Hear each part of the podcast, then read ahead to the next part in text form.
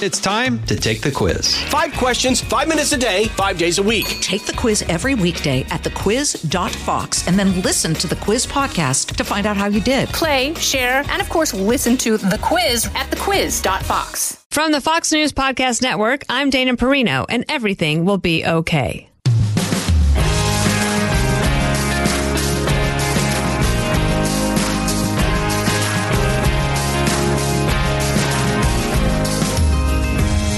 And welcome back to another episode of Everything Will Be Okay.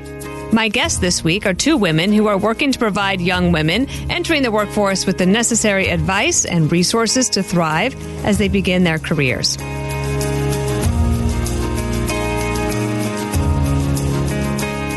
Dee Martin is head of the Policy Resolution Group at Bracewell LLP, and Jamie Zuieback is the Global Director of Communications, Culture, and Citizenship at Latham and Watkins, and they are also co-founders of Minute Mentoring with me. They are phenomenal mentors with years worth of knowledge and advice to help advance this next generation of stellar young women ready to change and positively impact the world. Jamie and Dee, can you believe that we started this thing many, many years ago? Was it So many 20 years ago. Was it 2009 or it must have been 2010? I think we we started late 2009 and then launched in earnest in 2010. That's exactly right. because we correct. and we Yeah. came up with minute mentoring in a couple of different ways. So Yes. Jamie and I talked about it after I went to this event on Capitol Hill where there were 80 women from the Bipartisan Women's Congressional Staff Association. And they wanted like my best tips for working at the White House and uh, just navigating what had been and is not now by any means, but what had been kind of an old boys club. And I tried to get put all my advice in one spot. And then we did a photo line after the speech and 76 of the 80 women asked me for lunch or coffee. And I was like, whoa, I can't.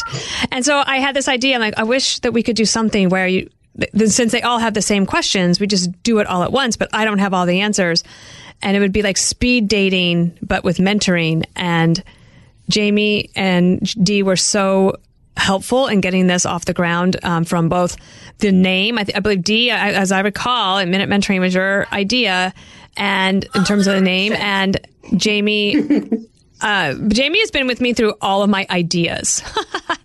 I was like, Jamie's probably sick of my ideas, but here we are. We've um, had this organization for quite a while, and I wanted to give our listeners a chance to just hear from you about how your own careers have changed from 2009 to now, because it's pretty interesting the trajectory. Because even though we thought of ourselves as mentors 15 years ago, what we've learned since then is quite remarkable. So, Dee, let me start with you on that.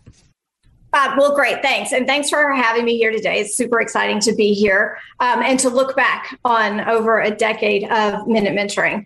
Um, so in 2010, I was a relatively new partner at Bracewell. Um, I was also a new co chair of the Policy Resolution Group. That's my team at Bracewell. And I was a relatively new mom. And then we had just launched Minute Mentoring, right? So everything was new and uh, really exciting all of that is still true. But if you fast forward to today, I think the thing that has changed the most for me is that I've, I've started to trust my creative instinct a little bit more. And it really started with the launch of Minute Mentoring, right? That was an, an idea. It was outside of the norm. We launched it. It was hugely successful. And I began to realize that that creative instinct is something I could trust. And I carried that forward and I started uh, using that creative instinct in the way I work with my clients, in the pro bono representations that I undertake. Um, last year, I launched Madam Policy, and Dana, you have been on as a guest, and thank you for doing that. And that was successful. And so each time I use that creative instinct over the years, it's proven successful. And it's just made me, I think, a better advocate, a better business person, maybe even a better mom. I don't know. Well, that remains to be seen. I have a 13 year old now. So Is she we'll ask her. 13? Yes. Can you believe it? cow. I know. I know. Oh my gosh. Oh my gosh. Jamie, your career has taken a, an interesting twist and turn uh, since we started this. Absolutely. You know, when we started, uh, I was working on the House Judiciary Committee. I'd come out of the administration. So that was a big change. I'd had a position where I had a relatively large team, and then I went and became, uh, as we like to say, an individual contributor um, in my role on the House Judiciary Committee. And then um, I left that and ended up joining um, a global law firm. I had a pretty small role at first. I uh, oversaw uh, public relations in a couple of offices then I ended up overseeing public relations um, in all of our US offices. Um, and now I've recently changed roles and um, I'm in a global role, um, not doing public relations on our practice work, but focusing on our culture and citizenship and talking a lot about our core values. Um, and I know we'll probably get into it later about making a career shift. Um, but I really feel like that was a big change. And a lot of the things that led me to make that change had to do with advice I received and, you know, just reflecting on what really made me happy professionally and finding ways to do more of that um, and less of the things that I might have been good at, um, but that didn't give me the same kind of satisfaction. Um, and so, you know, my big takeaway from Minute Mentoring was really kind of figuring out how do you be the, the good professional you want to be um, and how do you also do it in the way that um, gives you the most personal and professional satisfaction. Um, because the reality is lots of us can be good at lots of different things um, and it's hard not to get stuck into a box of saying because i'm good at this one thing that's what i'm going to do in my job forever. I want to come back to that uh, transition that you had within your company? Because I think there's a lot of questions for some people as they reevaluate post pandemic what they think they want to do. Uh, but but before we get to that, I wanted to ask you if over the years when we've done minute mentoring is there if there is advice that has stuck with you that you heard from one of the mentors or the mentees uh, that has stuck with you and that you find yourself either revisiting or reminding yourself or passing on to your men- mentees uh, dee let's go with you again there's so much advice, uh, really, that we've learned over the years. So, uh, you know, I'll, I'll, give you three here, but ask me tomorrow and they could change. Um, the first one is do the work. And I remember this was early on. Um, it may have even been from our very first minute mentoring. And someone said, you have to do the work. And she meant it in two ways. And it's always a good um, it's always a tip that I use when someone says, How do I get a raise? How do I ask for a raise? Do the work. And that means two things. One, you actually have to do the work that you've been hired to do, do it, you know, in an excellent way, you know, serve your clients or, or work with your team to do the work. But it also means that you can't just go in and ask for a raise and say, because I worked really hard you have to do the work. What does the market say that your that your work is worth? What are you comparing yourself to? And then you have to do this market analysis but you also have to take the work that you do and put those two things together and advocate for yourself. So do the work is something really for me that comes up quite frequently because that's a question that i'm asked all the time. How do i ask for a raise um, another one that I think of a lot, uh, and this is a Dana Perino special, is um, it's not always about you. You know, a lot of us internalize somebody being dismissive, someone snapping at you, someone saying something or not giving you a full answer. And you internalize that and you wake up in the middle of the night and you turn that conversation over and over and over again in your head. And Dana, you one time gave the advice, you know, it's not always about you. And it's so true. People have bad days. People have a lot of things on their mind. Maybe they're dealing with ailing parents. Maybe they have children who are sick. Maybe they don't feel well themselves. Maybe somebody just snapped at them. But it's not always about you. And I even tell myself that mm-hmm. all the mm-hmm. time. So that's a great piece of advice. My third one is um, trust your instincts. And this really goes back to trusting my creativity. And it's something that people have said um, over the years is you probably have a good gut trust your instinct. Maybe don't launch fully on it yet. Test the waters a little bit, but trust your instinct. I downplayed that a lot over the years because I was trying to do what everybody else was doing, sort of following the norm the way other people did. But I really um, started to trust my instincts when I was representing young women who has, had escaped from a terrorist organization. And we were trying to get them safely and legally to the United States.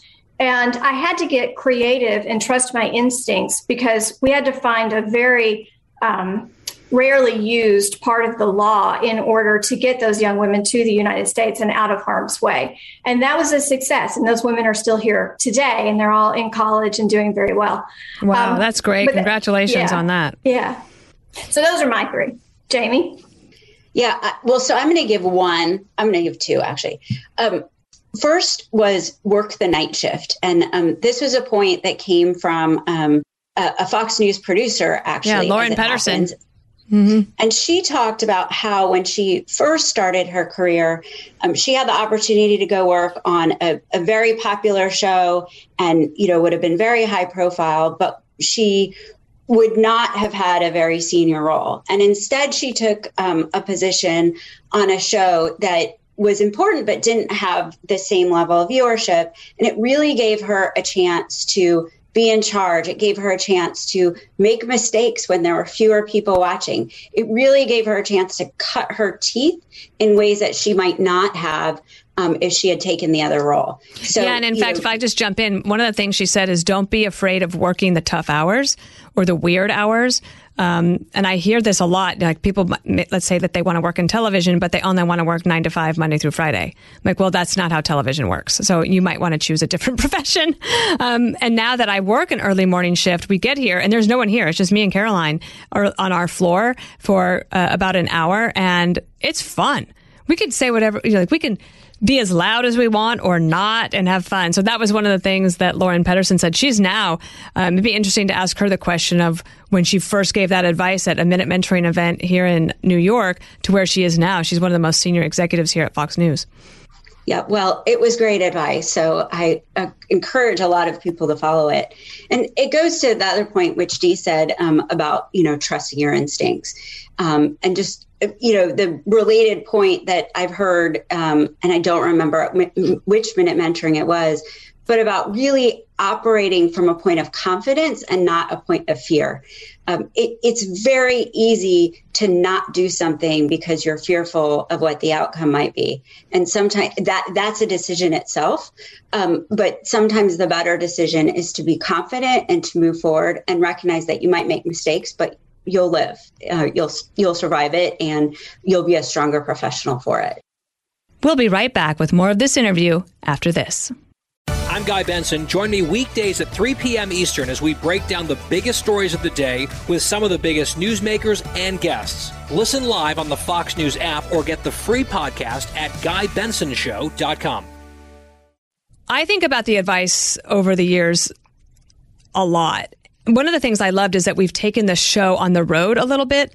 Um, I remember in Houston, we did an event um, through Bracewell, and Mrs. Barbara Bush came and kicked off the event. And you remember one of the things she said is that she had talked to George, that'd be George W. Bush, that morning about working with me. And she'd talked to me about working with George. And she said that what she concluded is that loyalty goes both ways. Yes. And that was a really important thing for me to hear, even though I think I lived that and I knew that, I don't think I'd ever passed that along as advice. So I've done that over the years. The other thing I loved in a more recent minute mentoring was hearing from a woman who was very senior in the Obama administration in the vice president's office at the time, working for Joe Biden and she had an opportunity that came to her out of the blue to go work at the State Department in something she was not familiar with and out of her comfort zone.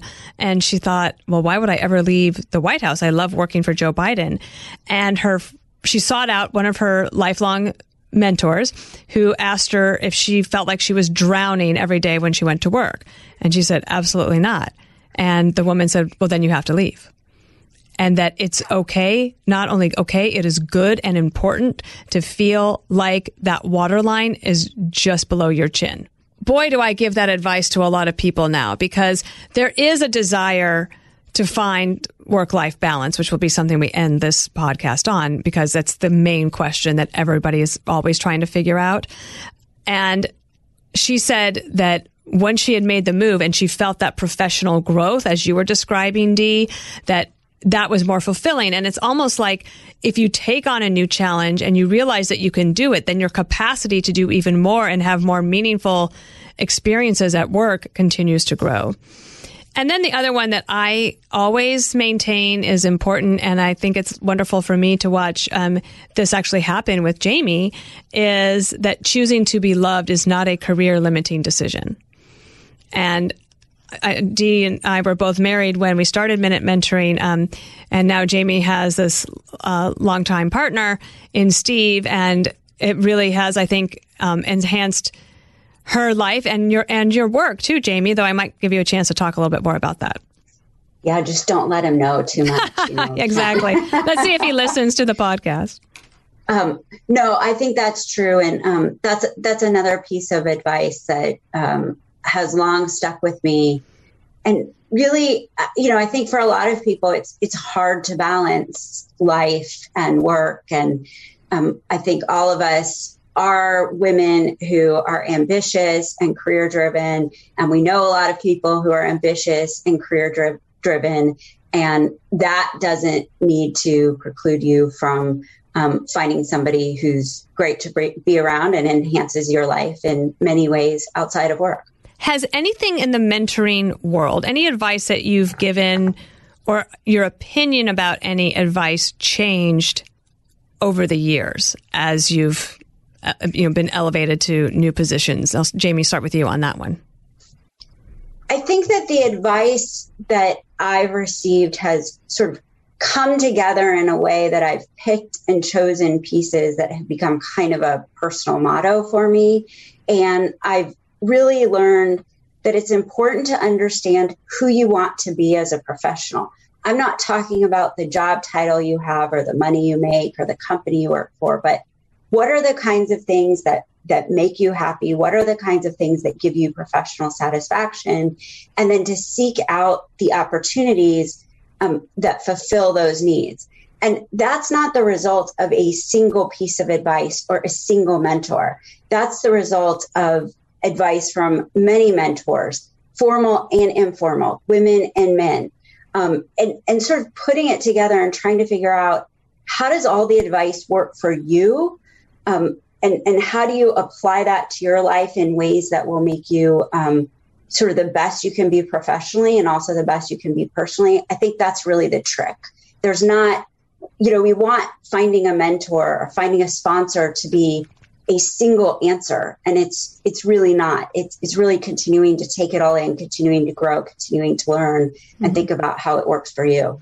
I gotta say one thing that i've changed my opinion on is I'm just going to be really blunt. If someone comes to me and asks me for advice, I'm happy to sit down and try to help. but if that person doesn't follow through or is like, I don't know, blah, blah, like kind of like not into it, I'm, I don't have time for you. I got to move on.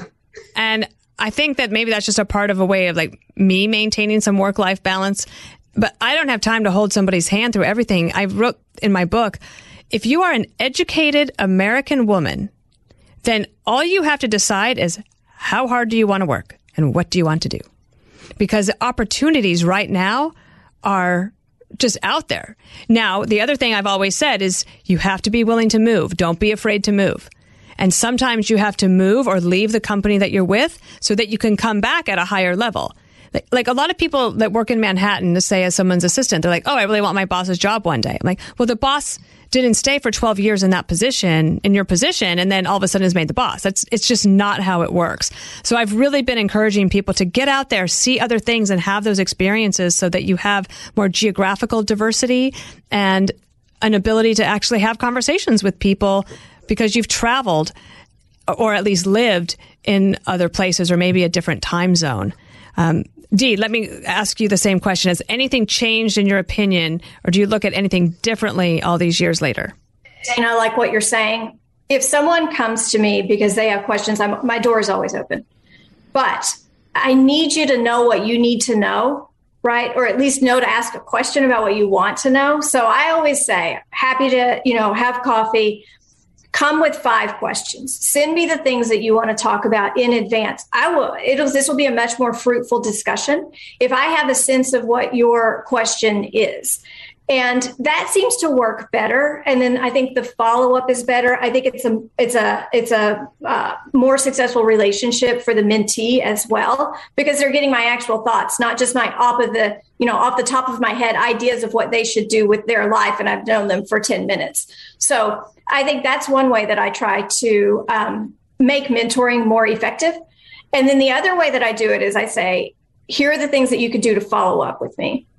If you're applying for jobs tell me where you've applied. If i know someone there i'm happy to you know make outreach or if you're thinking of schools and you want my opinions on the schools just email them to me. So it doesn't have to be a we meet every week on friday at four kind of relationship. It's a more i'm here when you need but you need to tell me what you need so i can help you.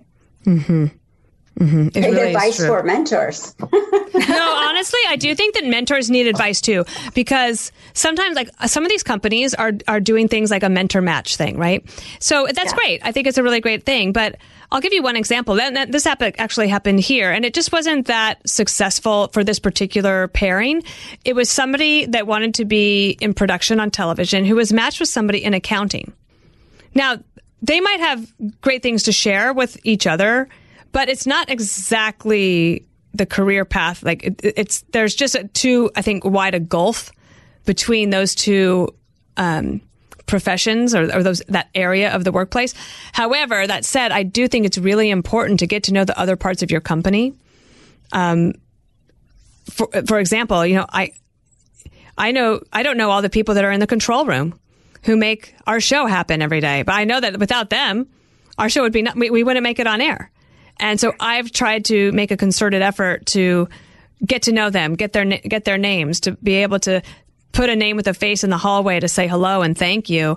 But I before that, I really think I really focused on that in the pandemic because it was so isolating. We were at home by ourselves. I was like, wait, there's all these people working, and I don't even I don't even think we've actually shaken hands. You know, this also goes back to the point Dee made about doing the work too. Is it is so important for a professional in any role to understand the business. How does not not what is their role. The person who wants to be a producer um, and or in production and is is talking to someone in accounting might have a really unique opportunity to understand how that aspect of the business is run. And um, i think it's so important because you can get really caught up in this narrow focus of this is what I need to do. But if you don't understand how it connects to the business, how does the business make money? How does how does the business get viewers? How does the in my business and Dee's business, how, how do we get clients? How do people hire us? If you don't understand those things, you will miss opportunities no matter how good you are at the core aspects of the specific thing you have to do. Yeah. Yeah. Well, we asked on my social media just for some questions that we could throw out to here. So it's a little bit like minute mentoring. It's just that we're just on a podcast. um, I really like this one. And Jamie, I, this one I said I wanted you to revisit this issue. Um, let me see how you land on this one. Here's the question. How do you work through a mid career crisis where you feel like you want to do something completely different than your current job, career, industry, but you are scared to leave it because you're very good at your current job and you are comfortable with the living you are making?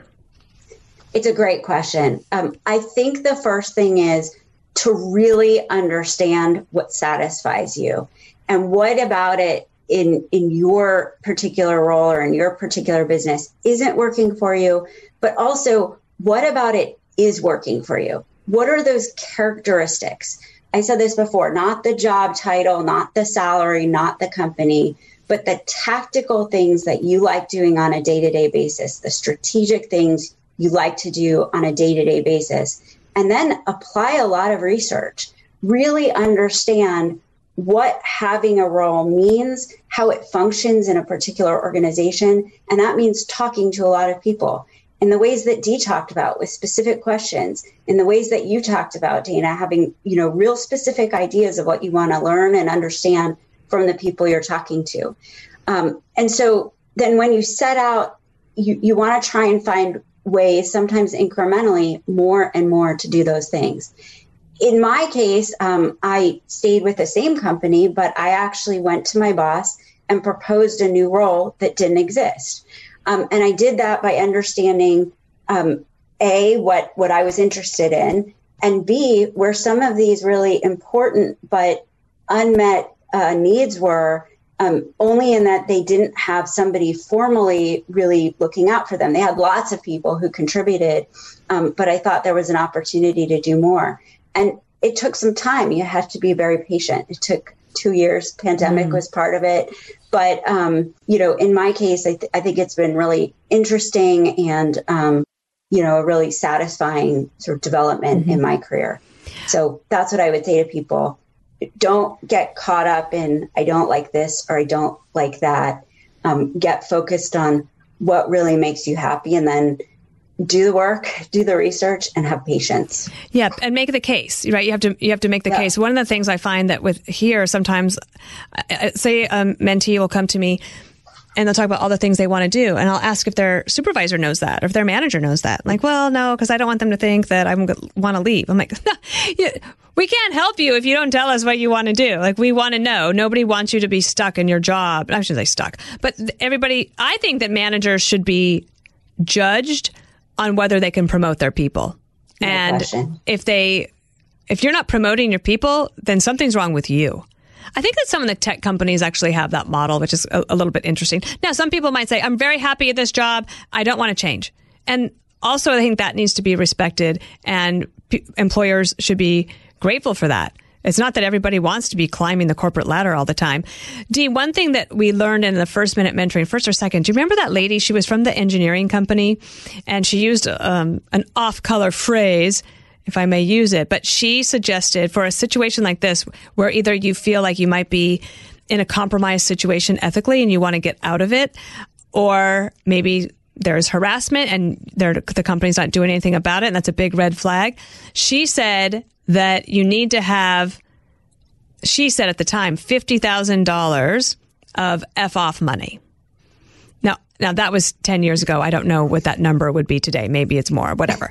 But obviously that sounds like a big sum of money. It is. But as you continue to grow, if you invest in yourself and you're saving, you can put yourself in a position where either you can protect yourself or you can maybe take a risk like this.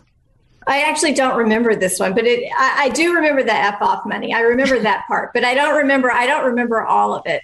Um, I, you know, I, I do think when we're thinking about career changes and taking risks, it always has to be balanced against where are you in life you know, it is a luxury for a lot of us to think about making a mid career change or taking a big risk that could result in a job loss. Not everyone, of course, has that opportunity. And so, um, while you have to make a lot of decisions to overcome the hurdles and the risks and the scariness of it, you still have the opportunity to give it a shot. And not a lot of people have that opportunity. And I think that's the point that she was getting at is, if you if you want to have opportunity in life or you you want to have more pathways in life then you need to start saving now in order to do those things later.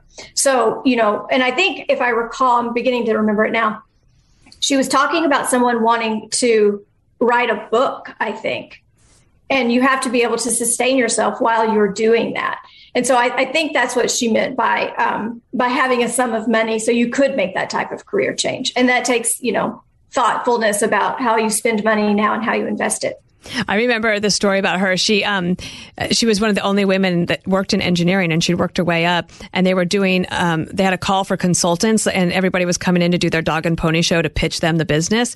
And this one um, company, a PR firm or engineering firm, arrived late, and they're rushing, and they come in and they see her as she was walking out to get a glass of water, and the consultant said, Hey, could you make some copies of this?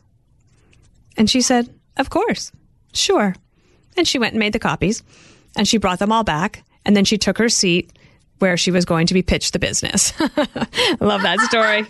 Love it That so is a much. great story. No, that's a great story. That's Here, good. That's here's good. another question that came in, Jamie. Trust is hard to earn and easy to lose. How does someone earn your trust? Consistency it's really the key. Somebody who says they're going to do something and does it, somebody who um, behaves consistently and performs consistently time and again. Um, those are the people I think in life, in careers, wherever it is that, you know, are better to rely on. Uh, one of my colleagues actually also says that um, an example he gives is about consistency. Is he says if if you are um, always early for meetings, you should always be early for meetings. If you're on time for meetings, you should always be on time for meetings. Consistency makes it easier for each of us to operate and can really build that trust. Um, you know, even when it's something less than ideal. Dee, do you want to take a crack at that one too? I talk about this with my clients all the time. I mean, you both have been in politics. and so when you're on the Hill, all you have is your credibility, right? That is all that you have. And so when you are asking members of Congress or their um, staff or someone in the executive agencies to, to act on your behalf, to enact a policy, to shape federal regulation and law, all you have is your credibility.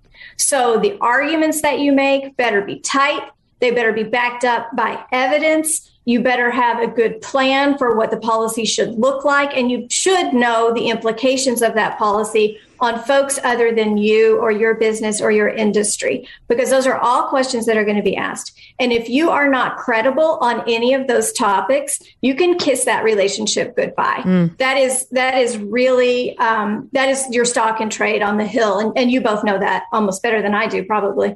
That's so interesting. Um, I was thinking that you also need to learn how to deliver tough or bad news to your manager or your boss or your colleagues in a way that is constructive. Whereas when people see you coming down the hallway, they don't want to run and hide. And I was thinking of an example. I remember one time, um, it was right before the well, it was the, during the 2008 Republican convention, which was being held in Minnesota, and there was a huge hurricane that was bearing down on Texas. And we made the decision at the White House for President Bush not to go to the convention. And so he gave his speech about the hurricane prep, and then it turned right back to the convention coverage. And I can't remember exactly what happened, but in a private moment, he looked to me and he said, Do you think they know they're insulting me? Now, as president of the United States, I could have said, "Oh no, of course not, sir. Oh, nobody's insulted. Absolutely not, sir." But it wasn't true, and it was hard for me to do it. But I cared about him enough to tell him the truth and, and give him my honest opinion. And I said, "Yes, sir. I believe they do." And he nodded, squeezed my shoulder, and said, "I'll see you in the morning." Like, okay. And you know that's hard, and it broke my heart. But it also made sure that he knew that I wasn't going to blow smoke up his rear end. And I think learning how to deliver bad news or tough news is hard, but also it's important that if you have a situation like that that you need to take to your boss, try to have one or two ideas for moving forward. That is a really important thing as well, just to have like something in your pocket. That's why actually I called the book And the Good News Is, because one of the things you should do when you leave is say, and the good news is I have a plan or whatever it might be. More to come right after this.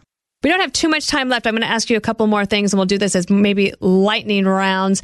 Um, how do you reach out to a mentor without feeling like you are pestering them or becoming an added burden? Dee.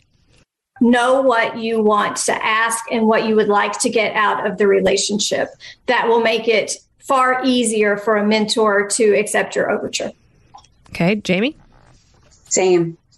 Oh, I know love, what you want. Talk about a lightning round. Same. you know what I? You know what I tell people? Like, like if they, I think we sort of touched on this. Like, don't come in and say, "What do you think I should do?" Right. you uh. have to be a little bit more specific. And the other thing is, like, I get a lot of people saying that, "Oh, could you talk to my granddaughter?" She is a sophomore in college. I'm like, well, could could she read my book first during Christmas vacation or summer vacation and then I can talk to her because if I sit down with you and I've got 20 minutes and you say, "How did you become the White House press secretary?" I'm going to scream. so, you have to be mindful of their time. So something specific. I always like this idea, which is to say, "Could I walk with you from your office to the meeting?" And then you better have your question ready and they can answer it quickly and then you move on and leave them alone. The walk and talk is such a good way to get a lot done very quickly. Um, I'm going to add a point. Okay. Um, which is propose a schedule. don't leave it to the person you want to meet with to go back and forth and try and figure out the schedules. Offer a couple dates and times that you're available and just get it scheduled and don't create an endless. Oh my gosh. Do you know how many people ask for time with me at like between 5 and 6 p.m.? Mm-hmm. Like, guys, obviously I do the 5 from 5 to 6 p.m. for 11 years. That's why we've been on air for 11 years. I can't do it from 5 to 6. I can sound like getting irritated. That's how not to irritate a mentor. How about 3:30? That actually sounds a lot better to me. Um, does it still? One more. Okay. Sorry, I just one more know more about me than what you've read on my website. Love it.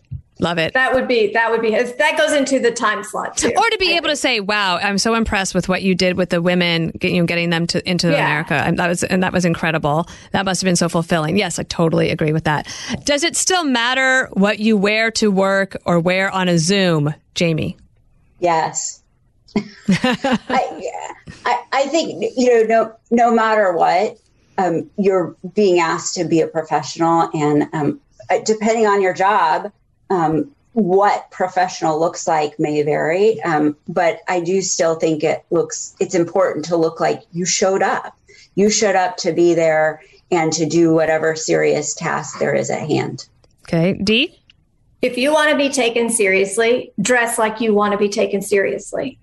And yep. it's just important. I think it's an unfair it's a disproportionate burden on women in our society that that helps us to be taken seriously, but it exists. And so to, to be taken seriously, dress seriously. I learned something from Martha MacCallum. She said that during the pandemic, when she would go to do her show from home, um, that she always put on her heels. Even though you were never going to see them, she said, but it just made me feel like I was in my complete outfit. and you know what? She's right. I, cause I would do my, the show from home in my flats and I'm like, no, if you put on heels, you're like, whoa, for something, it just like makes me feel like I'm ready to go. All right. The last question, the toughest question is what is or is there a perfect work life balance? Dee, I'll start with you. I think the answer is yes for you. There is not a one size fits all work life balance. And you have to, it takes planning, it takes intention and it takes prioritization. There are 24 hours in a day. Some of those should be dedicated to sleep. The rest of them are yours. And so you prioritize what it is that you want to do to get the most out of your life. So there is work life balance. It's just incumbent upon you to structure it. Yeah, it's funny, but um, right before my book came out, my schedule completely changed.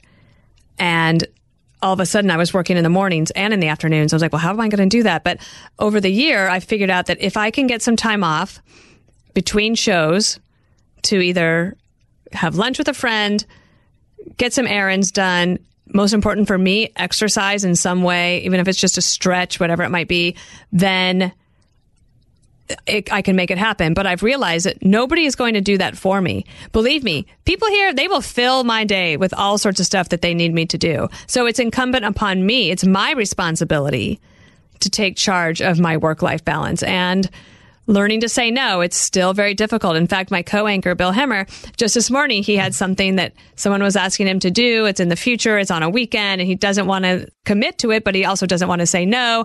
And I was like, wow, like it never ends. Learning to say no is a very difficult thing, but once you can figure it out, it really helps. But I would say that the most important thing to think about in work-life balance from my perspective is that you're in charge. So you have to figure it out. Yes, Jamie. Well, something that came out of one of our um, minute mentorings, and I think as soon as I say this, you'll you'll know who it came from. You'll remember.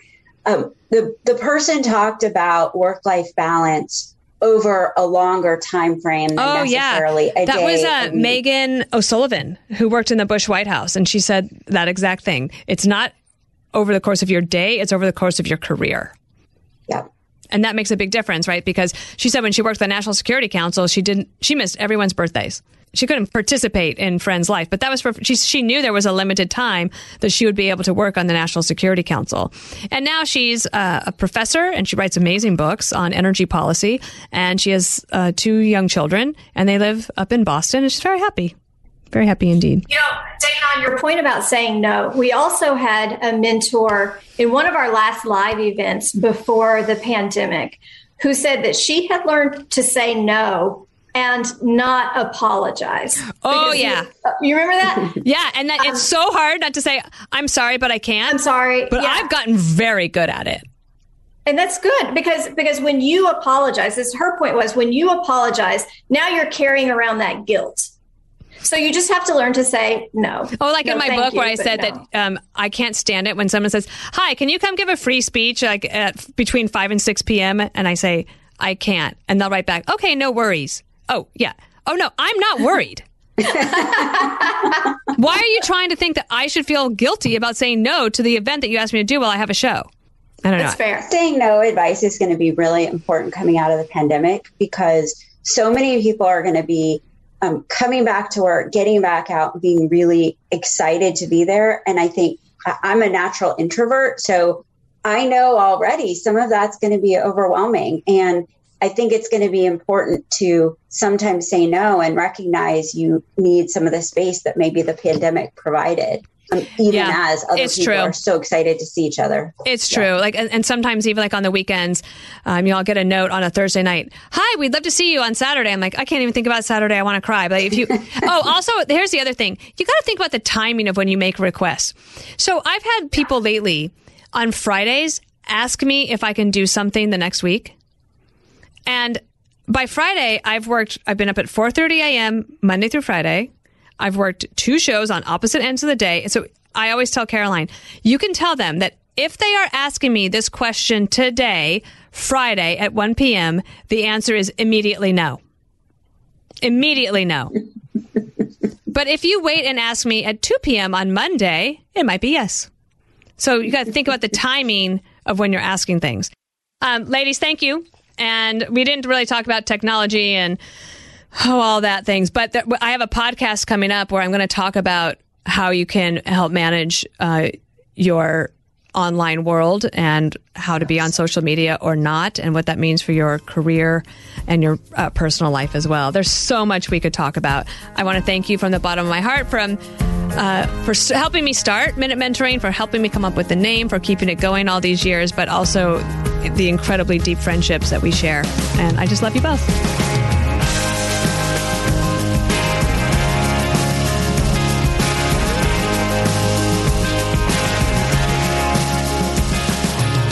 One of the most interesting parts of that podcast was looking back as to where our careers were in 2010 when we started Minute Mentoring and where they are today, which proves that there's always a way to keep growing and succeeding. Make sure you subscribe to this series wherever you download podcasts and leave a rating and review. I'm Dana Perino. Everything will be okay.